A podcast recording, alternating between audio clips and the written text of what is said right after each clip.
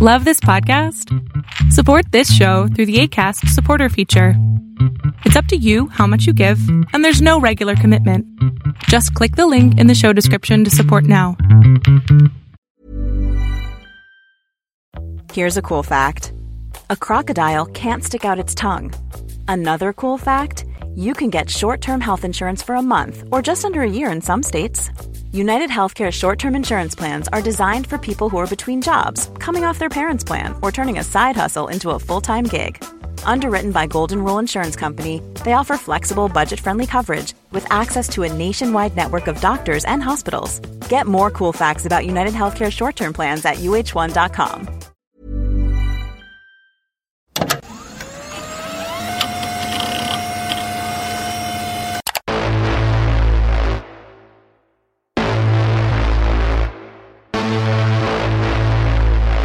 People live in a world of their own making. Frankly, that seems to be the problem. Welcome to Angry Planet.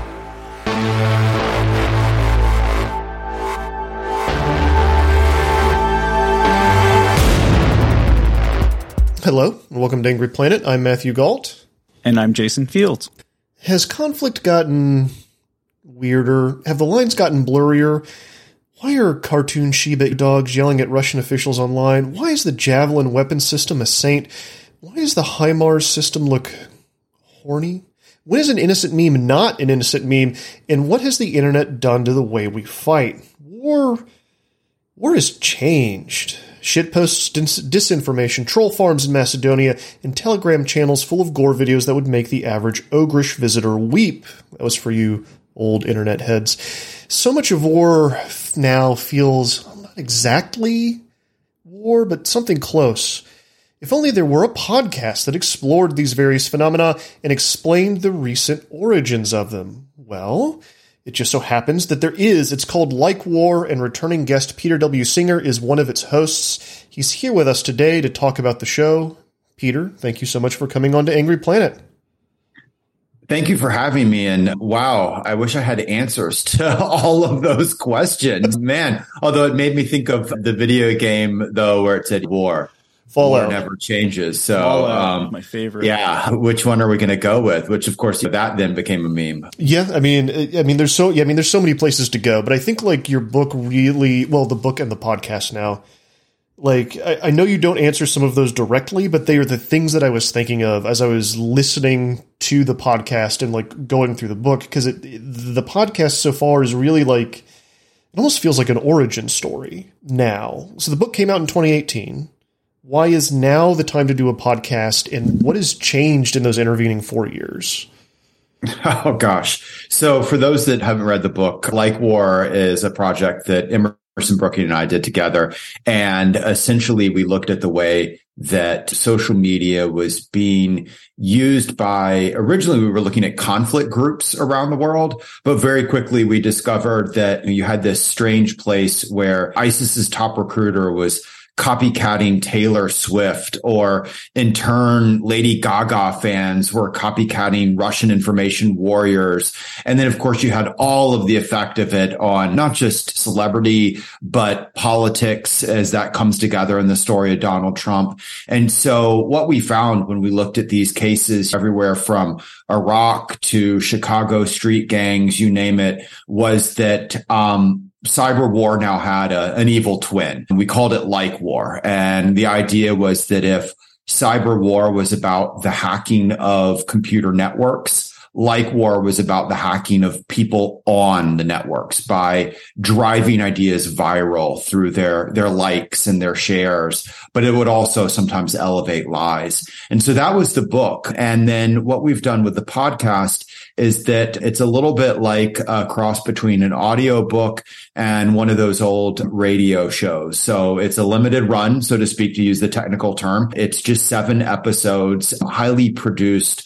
So it's not like a free-flowing conversation like you and I are having, but rather we bring, we try and tell an overall story, Where did it start? How did we get here? But we're also blending in everything from clips of interviews with some of the key players to old radio footage from the German use of it back in World War Two to audio of real events like January sixth. So it's a, a, essentially what we're trying to do with it is explain how did we get here with social media and its effect on the real world?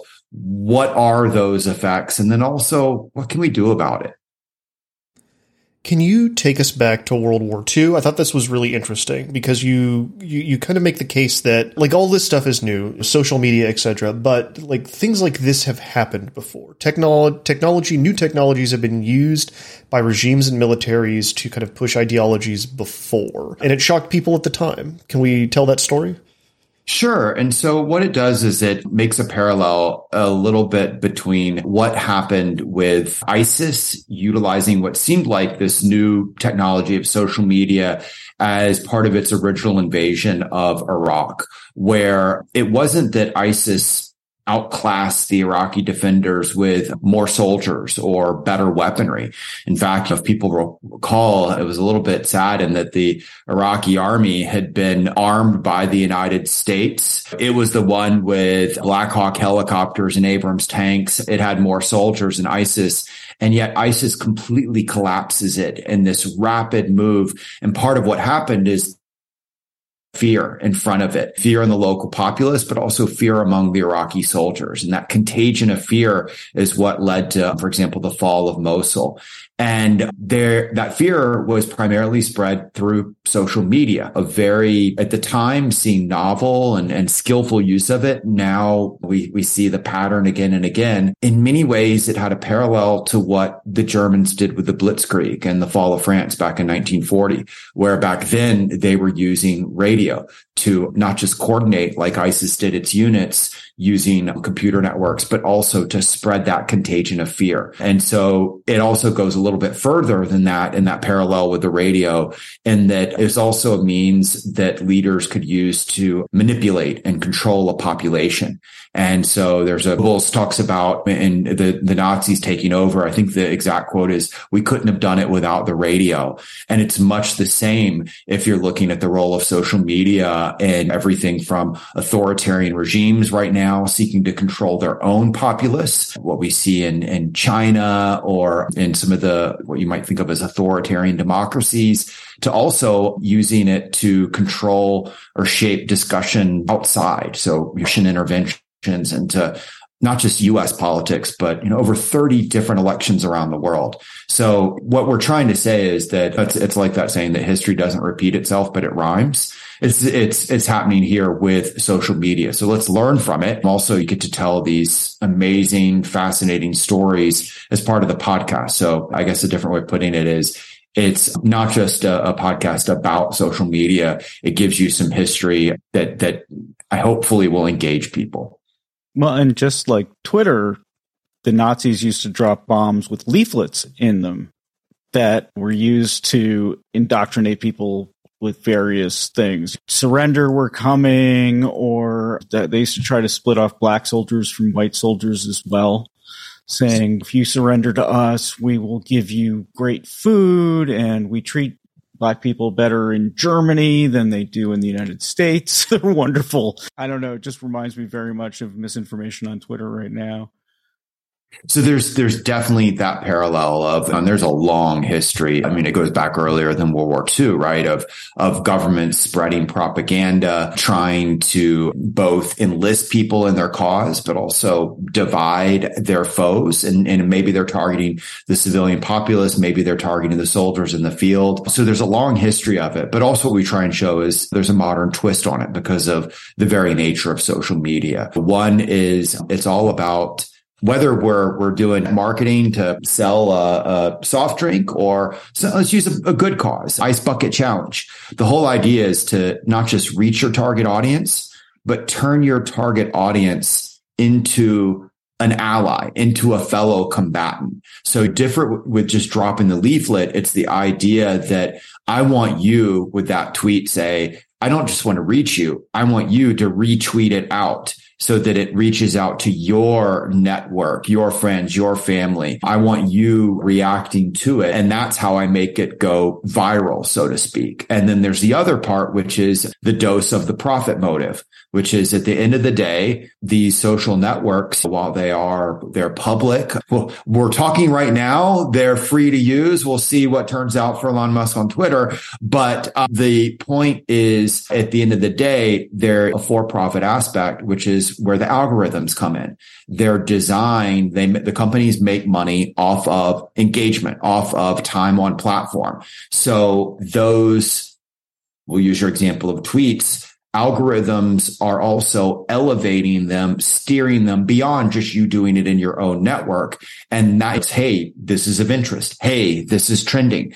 And so that's what also makes it more effective than the old versions of propaganda. And then there's the final part of it is that you can gain so much information about your targets, their likes, their dislikes, so that you can both macro target on scale, but also reach out to individual targets. And by that, it's the idea that it's not just, oh, I drop the leaflets and hope anyone just picks them up. It's that, no, I'm going after this type of person with, the, you know, a Subaru driver who makes between thirty and forty thousand, who likes the Saint Louis Rams, but dislikes this politician. Can I have that message hit just them? And so that micro targeting makes it almost like a smart bomb.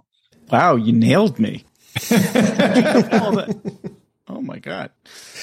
It, it's not just, I want to be clear here, it is not just like Russia, other authoritarian regimes that are doing this. As you said, in August, we learned that, I'm trying to remember exactly who was doing it, but the U S had propaganda operations that were working in Russia, China, and Iran, kind of doing similar stuff, this targeted kind of advertising, influence campaigns on social media platforms, some of them using like generative adversarial network generated A I images to create like fake posters, trying to kind of steer people in a certain ideological direction, right? This is the way the game is played now, right? Yeah, someone got caught with their hand in the cookie jar, someone in D O D. And so to, for those that aren't familiar with the episode, essentially it made news because for several years, we've seen the platform companies start to out use of their network in a manner that breaks the community rules. And among the community rules are not having Uh, networks of artificial accounts, et cetera. And so whether it's Facebook or Twitter, every so often would say, okay, we found this network that was pushing misinformation on the Spanish election or, or pushing this information that's false on whatever pandemic. And the key in it, and this goes to hopefully there's a certain new owner of a social media platform company listening to this. The key was not that it was false information. The key was that they were violating the rules. They were not Not following the agreed upon rules of the network. And so that would happen. And then they changed over the last couple of years, besides doing this kind of policing. And again, you got to remember, go back in time, like in, you know, we were talking about ISIS's early use of it. I mean, it was like the Wild West, right? I mean, you had ISIS, you had neo-Nazis. It was this free-for-all. And that's, I think, why people are a little bit concerned about Musk's plan for Twitter, is that he seems to think this period was a good one, whereas the rest of us were like, whoa, it was not just a bad experience on the platform. The platform was leading to real-world harms, like literally deaths. Okay, but what happened is first we went from free for all, then to this kind of moderation, and then they started to identify who might be behind it. So it was not just, oh, it's someone targeting the Spanish election. It's, and we've traced it back, and it's a Russian actor. So that's what's played out. What made the news a couple months back is that for the very first time, they said, hey, someone's violating the rules in this manner. They're going after, if I recall, in particular, Iran, and hint, hint, it's probably U S government, Defense Department. Yeah, I think they, was, they could never quite make the fingerprints explicit, but it was probably the D O D, if I recall yeah, correctly. And what was then interesting is um, other parts of the Defense Department, the Undersecretary for Defense for Policy, essentially a week or so later, sent a mem- and this is all out in the public, I'm not giving anything away, sends a memorandum out to every office saying, hey, let us know what you're doing. We want every office that's, that's, you know, and command that's engaging in this to tell us what's essentially saying what's going on. So you could put two and two together and essentially conclude, one, we had some part of the system doing something. It, from reading it, they were trying to shape discourse in Iran. But second, it seems that other parts of the system maybe were not fully on board or at least aware of it, or basically saying, hey, the very fact, not just that you're doing this, but you got caught, means we probably need to coordinate this a little bit better. All right, Angry Planet listeners, we're going to pause there for a break. We'll be right back after this. Hey, I'm Ryan Reynolds. Recently, I asked Mint Mobile's legal team if big wireless companies are allowed to raise prices due to inflation. They said yes. And then when I asked if raising prices technically violates those onerous two-year contracts, they said, what the f*** are you talking about, you insane Hollywood ass f- So to recap, we're cutting the price of Mint Unlimited from thirty dollars a month to just fifteen dollars a month. Give it a try at mintmobile.com slash switch. forty-five dollars up front for three months plus taxes and fees. Promo rate for new customers for limited time. Unlimited more than forty gigabytes per month. Slows full terms at mint mobile dot com. Here's a cool fact. A crocodile can't stick out its tongue. Another cool fact, you can get short-term health insurance for a month or just under a year in some states. UnitedHealthcare short-term insurance plans are designed for people who are between jobs, coming off their parents' plan, or turning a side hustle into a full-time gig. Underwritten by Golden Rule Insurance Company, they offer flexible, budget-friendly coverage with access to a nationwide network of doctors and hospitals. Get more cool facts about UnitedHealthcare short-term plans at U H one dot com. All right, Angry Planet listeners, we are back talking with Peter W. Singer about the new podcast Like War, which is based on the book from twenty eighteen of the same title. All right, so before we jumped out, we were kind of talking about U S-led influence campaigns, but I, there's so much of this stuff. It's so funny because time moves so quickly now. twenty eighteen feels like, even twenty sixteen feels like a thousand years ago. But there's this really great episode of the show where you kind of explain how Macedonian brothers are responsible for the model that is used to spread disinformation, and how a lot of it began not as necessarily influence campaigns, but it's just people trying to get money. Can you run us down like how, how that happened, what that story is? Yeah, it's a flashback to the twenty sixteen election. Oh, God, we all just got sort of something went off in our spine from saying that. But it's also a great illustration of what we were talking about before, of the cross between the very nature of the network politics, but also the profit motive. And it's this fun but very important story of how it's the origin, essentially, of the disinformation industry. And it starts arguably in this Macedonian town. It's a, one of these very post-Cold War steel town. There's not, the jobs have left. And however, the youth in the town essentially figure out a valuable side hustle. And that's making money off of clicks. And they're posting things that essentially are giving them primarily ad, ad dollars out of it. And it starts out with a handful of kids, and then word sort of spreads that this is a great way to make easy money. Word also spreads that the best target of all is Americans, because not only are their clicks more valuable, but also they're the most gullible. And there's this sort of funny, they're, they're doing everything from diet fad ads to false news stories. As more and more are jumping in, there's a little bit of a worry that they're going to water it down. And then along comes the twenty sixteen election. And essentially, the Macedonian kids figure out that Americans will click on almost anything related to that election, and in particular, anything. Now we can get into the partisan side, but no matter how horrendous it is, you can push the most outlandish things. Um, and so they're the ones behind, for example, Pope endorses Donald Trump. That's verifiably false. It, the Pope did not endorse Donald Trump, but it actually turned out to be not just the most valuable for those teens. it got more clicks than the best performing New York Times article on Facebook for the election.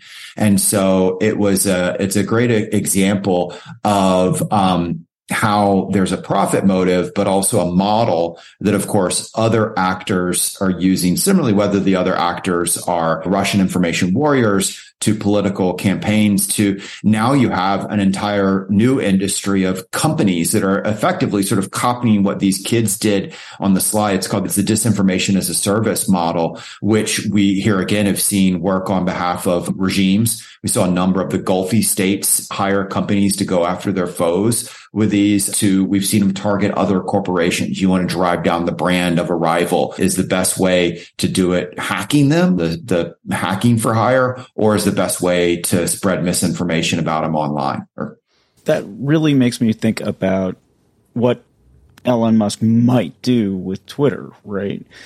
Because something's preventing it from getting as bad as it was, or I don't know. There are seven thousand five hundred people who work at Twitter, and a bunch of them moderate content. If twenty-five hundred of them, which is the latest number that I just heard, go away, what changes? How does the environment change, and how do those Macedonians feel? And and if you charge eight dollars for credibility that anyone can get for eight bucks, right? Yeah, there goes my blue check mark. I am not giving them eight bucks. Well, it's, I mean, neither am I, but it's even worse than that, right? Because it, it like, who's to say all these bots that he's afraid of and keeps talking about all the time that he doesn't want on the platform?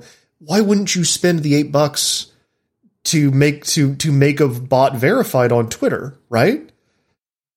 So I'm smiling because I literally, right before our conversation, wrapped up an article on this. It's actually for a Defense One, so we got to give credit to them. So if you forgive me, I'll, I'll go into exactly what you're saying. Essentially, it's it's over the five cybersecurity risks from his purchase Twitter. And again, this is five, and they're primarily more on the cyber side, the hacking of network side versus the information warfare side. But let's let's walk through them real quickly. The first is the transitive property. Musk may own Twitter, but China and Saudi effectively own him.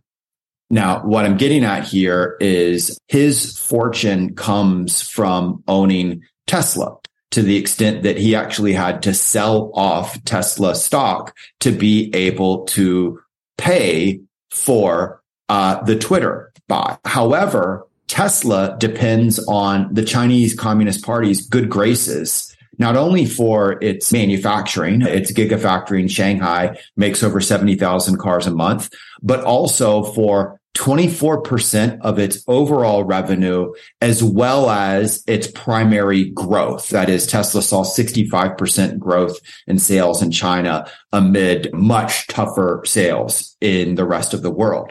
So what we have now is a communication network owned by a man who's both business and personal fortune is beholden to the whims of an authoritarian government, which has proven itself perfectly happy to turn the screws on companies for its own political ends.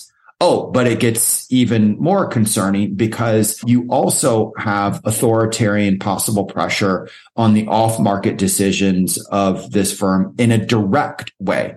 And this is, again, due to Musk's interesting status as being the world's richest man, yet being relatively cash poor because of his dependence on Tesla.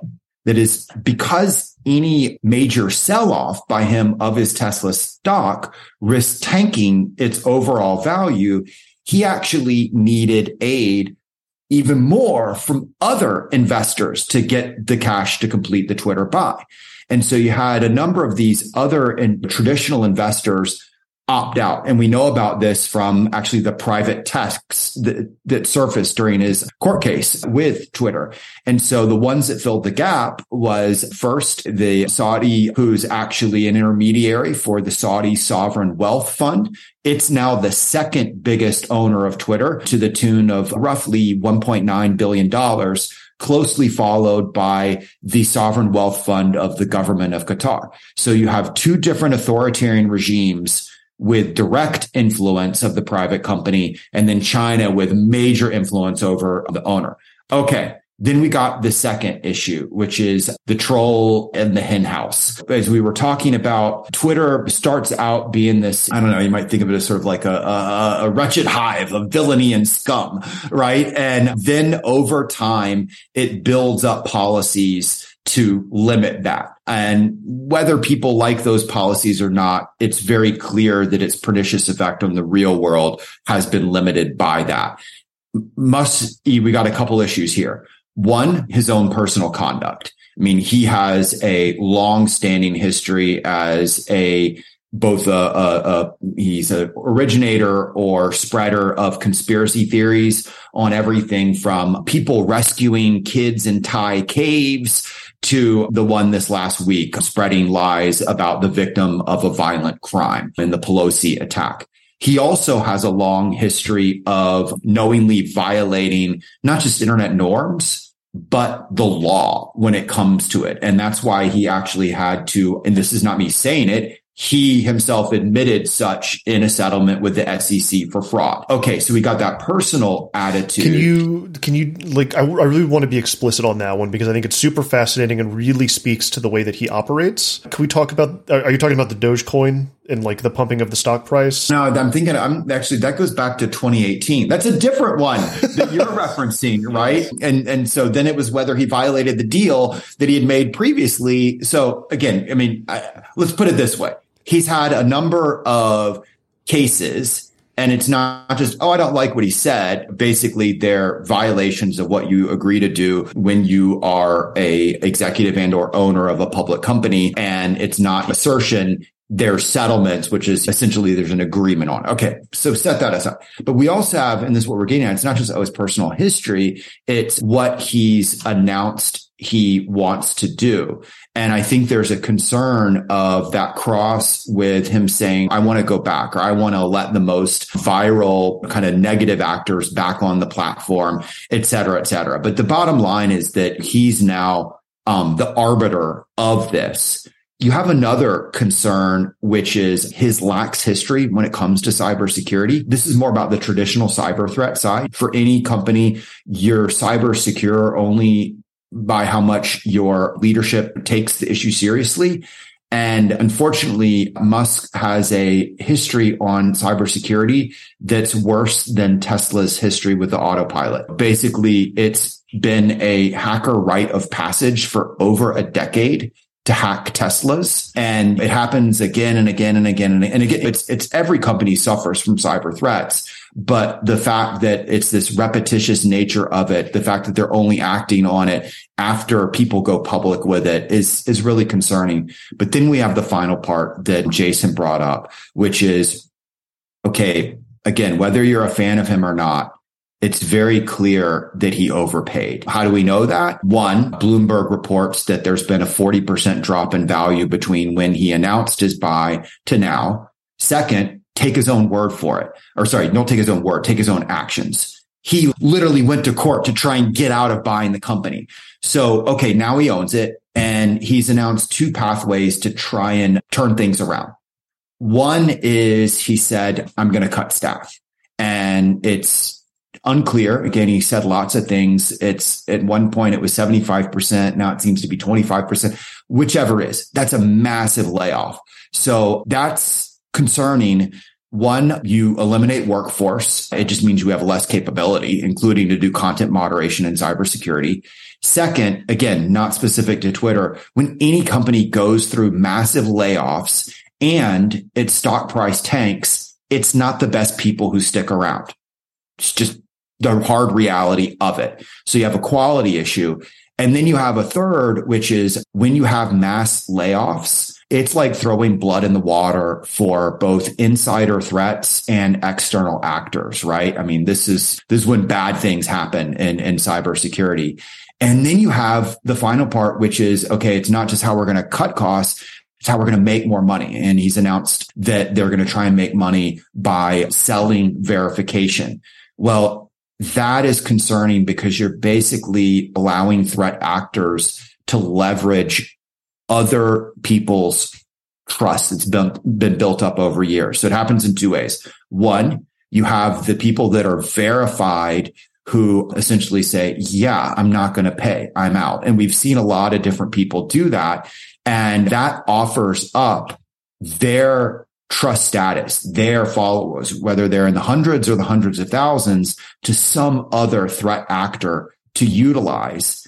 And then we have the second part, which is the company's efforts to build up trust in verified status. Twitter over the last several years didn't just give it willy-nilly away. You had to prove it. Well, now someone can buy it for, it seems to be nineteen ninety-nine, which is actually one one billionth of what went down to went down to eight bucks today a couple hours ago. Oh he man, cut it down okay. to eight dollars so a month. I, I am not that good at math, so help me out. If it was it's one one one billionth of what he paid for Twitter, now yeah. it's one ten billion, ten billion. But whatever. The point is, for whether it's nineteen ninety-nine or nine ninety-nine, a threat actor can get verified status.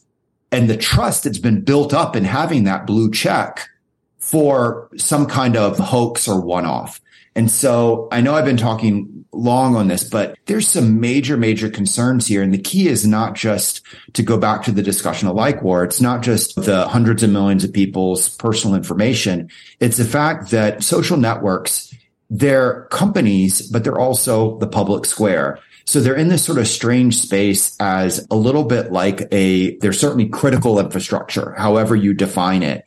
And they're critical infrastructure that threat actors have targeted for their own ends for years and years, whether it's the episodes that we talk about in Like War of ISIS using it to drive things viral, to what we saw on January sixth, to positive examples like Ice Bucket Challenge. What we see now is company that is going through a series of changes that's going to make it, at least it appears so far, easier for threat actors to use to manipulate, but also to manipulate the rest of us. And that's why you see the, the, the, the, so, and people knock expertise, but guess what? There's years and years of experience built up in it. And just like I want to see an experienced doctor or car mechanic, I want people who are experienced in understanding social media, helping to set company policies on it. And there's a reason why they did what they did, not just because they were they were dumb, which seems to be the, the attitude of too many of these tech bros. And yeah, the problem is it's not just going to be lost investment dollars. We may see some real dangerous effects for the rest of us.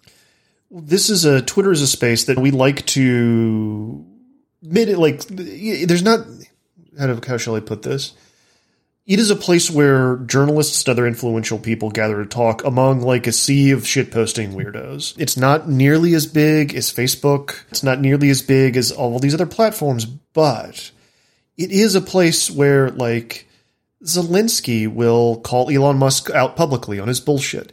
It is a place where U S Central Command will tweet out, hey, we have a nuclear sub in the Arabian Sea, which happened last week or the week before. Like, it is a place where big, important, weird things happen. And now a, now Elon Musk is in charge of it. Will it remain that place? Is U S Central Command going to pay eight dollars a month to keep its verified badge? And does it matter? Like, when you can pay for it, does it matter? And I'm not sure. It's just, yeah, it's going to be it's going to be weird and bad in the you near know term. I really, I honestly hope that the media stops reporting so much on what someone said on Twitter.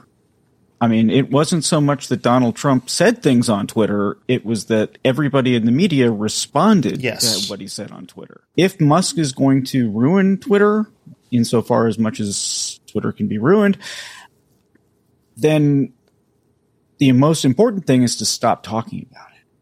And that's never going to happen. No, there's too many. The financial incentives are too big for this. You know this intimately, right?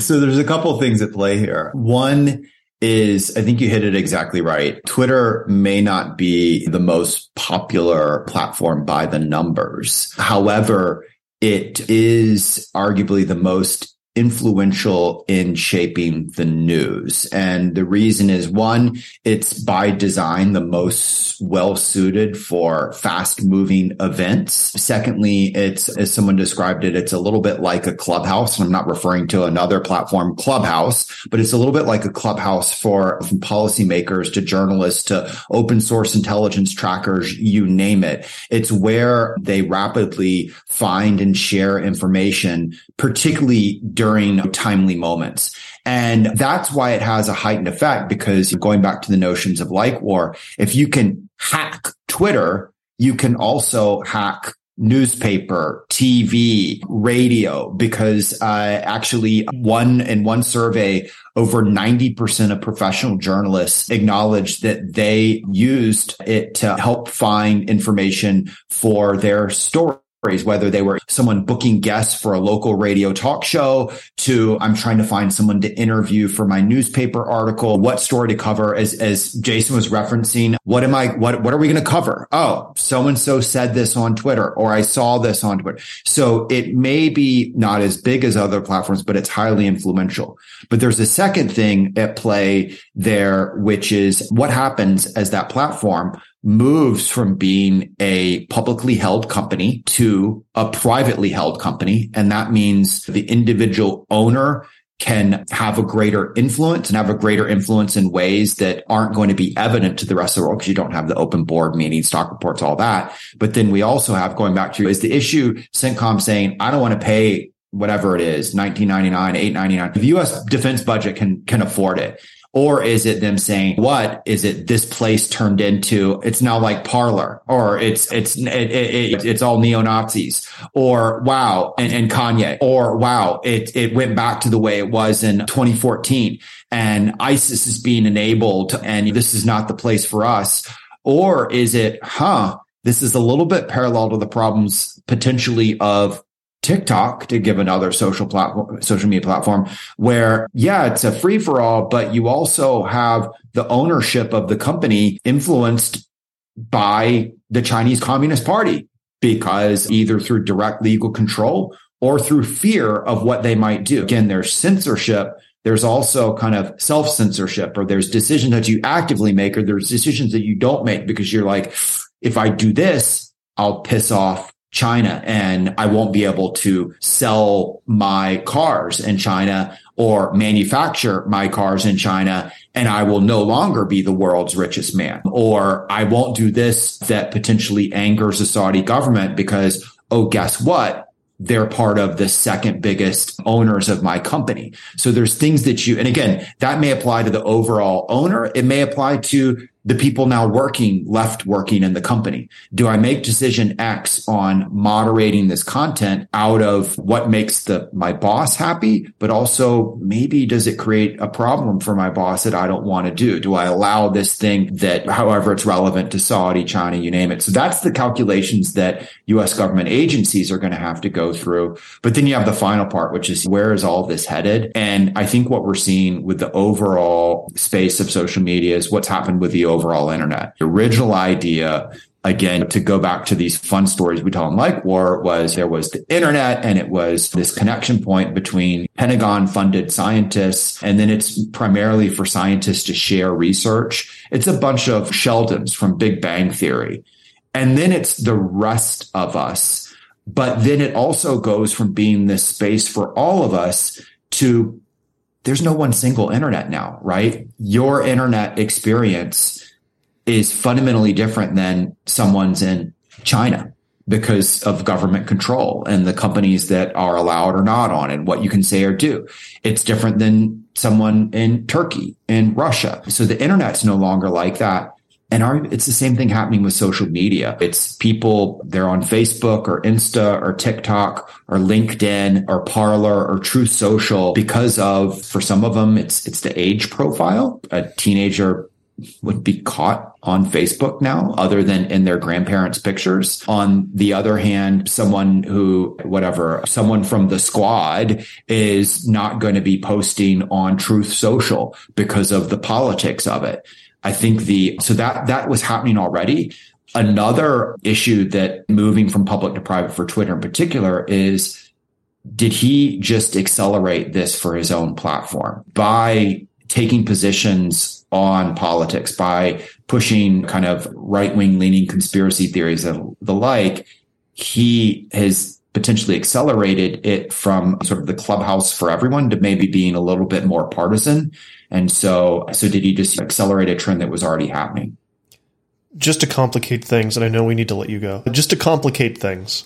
Don't, I mean, it wasn't complicated enough. I just want to point out that in addition to the geopolitical mess that is Elon Musk does not stop at Saudi Arabia and China. This is a guy that through SpaceX has millions of dollars of American D O D contracts too. This is a guy that smoked weed on the Joe Rogan and caused a five million review of the company culture at SpaceX that the, the taxpayers paid for.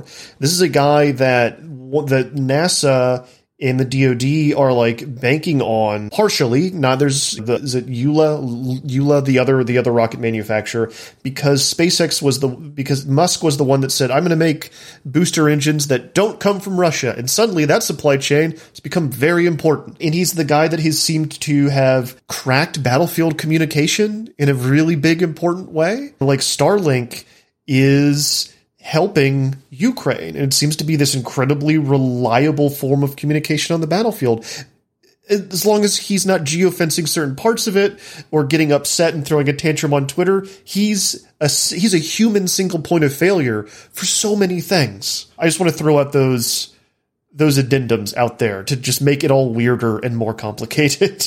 Yeah, and, and then you could add in everything from his legal situations of uh what he said and, more importantly, done with certain employees, to this strange oddity of, yeah, at the same time that he was providing Starlink to Ukraine. And then there's a back and forth of what is, was it out of the goodness of his heart to actually, oh, by the way, the U S government may have paid for most of it, to now you've got a dependent. We could have that back and forth. Yep. But you also had the, this strange episode where, you know, essentially over the course of two weeks, he essentially elevated Russia's negotiating stance. And I think what was really interesting about it is that it, this relating to Ukraine, it was highly specific on elements that clearly are not in his ex, not in his wheelhouse. There were, there were sort of negotiating points that were very clearly Russian provided, because it was down to like some, some things related to the river navigation and the like. I mean, he's a smart guy, but it, it,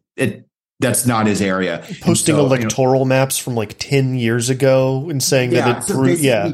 He was serving as a channel of communication for the Putin regime on what their demands were, but not just privately, but trying to drive a public conversation on it that could potentially, and, and trying to, it was also connecting into this sort of fear mongering on, well, you ought to do what Russia's negotiating stance is, because otherwise it's nuclear war and the end of all plan, all, all life on Earth. And then it would get further going back to our discourse of social media. Then it would get, you'd see these like other tech bro venture capitalists becoming nuclear strategists in, the, in their side time. And so you have all that. And then you equally jumped in on the Taiwan, taking China's position on Taiwan. And I think, yeah, you put it well. I mean, he's a, he's a, a complex individual. On the other hand, maybe he's not all that complex, because he's all id, id and ego. And there's both things that he's seeking for himself, but there's also points of pressure that even if he is the world's richest man, there are points of pressure that can and or have been applied upon him. I think the question remains to be seen is,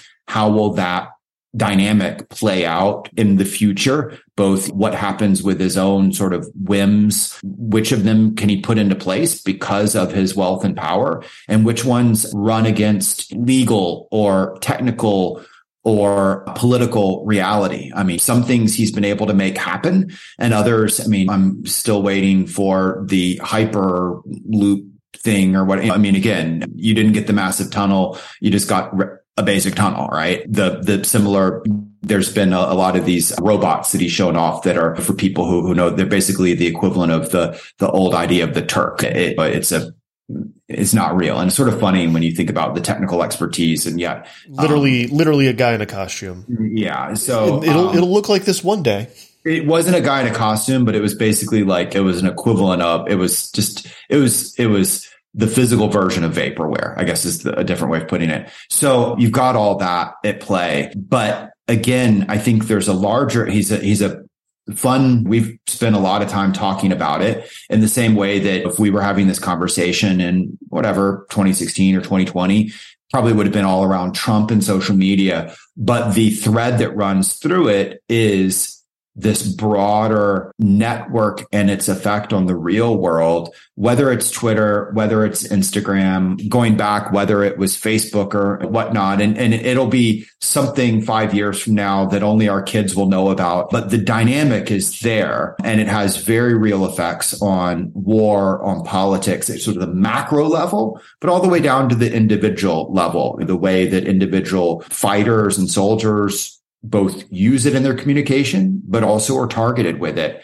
And that was really what we're after in, in Like War, is to try and tell this story. I'm going to give my sort of age away, or my soul, and olden soul, is to tell it in a way that's like one of those old radio shows. So it's it's seven episodes, high, you know, weaving in clips and interviews. It's a little bit like an audio book crossed with a podcast. And so you're getting the complete story, but along the way, you're meeting these interesting characters from whether it's a Chicago rapper slash gangster to behind the scenes of what played out on January sixth. And where can people listen to Like War? So they can pull it down through almost any available social work. So it's available Apple Podcasts. It's done through a partnership with iHeartRadio. So you can get it off their platform, and or you should be able to find it through. I'm, I'm not doing a great job of identifying all the others, but those are the, you're showing where, you know, iHeartRadio or Apple Podcasts are two really easy places to download it. And people can buy the, if, if you don't like to listen, you can do the old school and read. And books are available, bookstores, and also all the different online booksellers. Peter W. Singer, thank you so much for coming on to Angry Planet and talking way too much about Elon Musk for, with, with us. But he's bizarrely important right now. I'm sorry. Anyway, thank you so much for coming on. All right. Thank you. Take care, guys.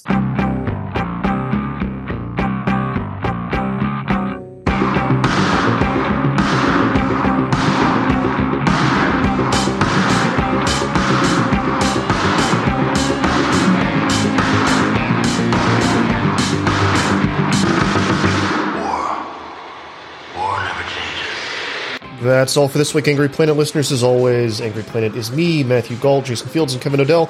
It's created by myself and Jason Fields. Sorry, we just had to... I mean, the Musk stuff just keeps coming, and it just keeps being weirdly geopolitically important. Uh, I won't say this will be the last time, but maybe the last time for a while. We kind of stumbled into it this time as well. Anyway, if you like the show, please kick us nine dollars a month at angry planet dot substack dot com or angry planet pod dot com. It does help us keep doing the show. It gets you commercial-free versions of the mainline episodes that come a few days early, as well as the occasional bonus episode. We're working on another one right now uh, that is sure to make a couple people angry. So look for that maybe early next week. As always, we will be back next week with another conversation about conflict on an Angry Planet. Stay safe until... When you make decisions for your company, you look for the no-brainers. If you have a lot of mailing to do, Stamps dot com is the ultimate no-brainer. Use the Stamps dot com mobile app to mail everything you need to keep your business running with up to eighty-nine percent off U S P S and U P S. Make the same no-brainer decision as over one million other businesses with Stamps dot com. Use code PROGRAM for a special offer. That's Stamps dot com, code PROGRAM.